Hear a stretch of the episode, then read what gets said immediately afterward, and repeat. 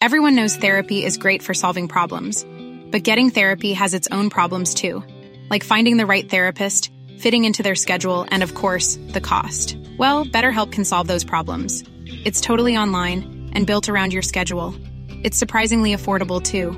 Connect with a credentialed therapist by phone, video, or online chat, all from the comfort of your home. Visit betterhelp.com to learn more and save 10% on your first month. That's BetterHelp H E L P.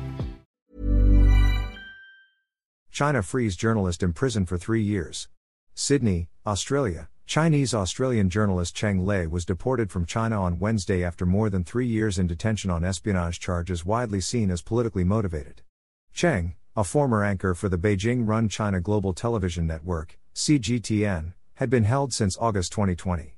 The mother of two had been a familiar face on the state broadcaster's English language channel, conducting interviews with noted chief executives from around the world.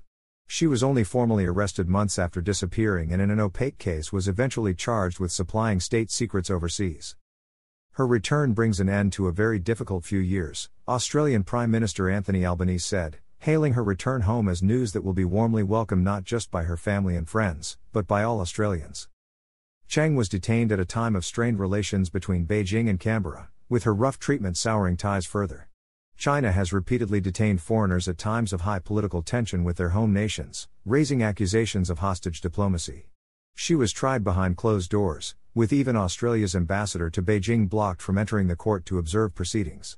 Australia's government had long campaigned for her release, and for China to follow basic standards of justice, procedural fairness, and humane treatment.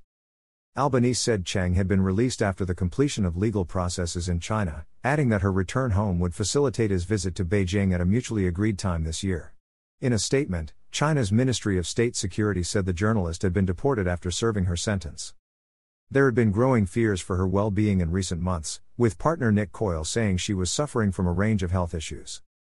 Born in south central Hunan province, Cheng emigrated to Australia as a child and became a citizen of her adopted home. She returned to China, joining the state broadcaster in 2012. China does not allow citizens to hold dual nationality.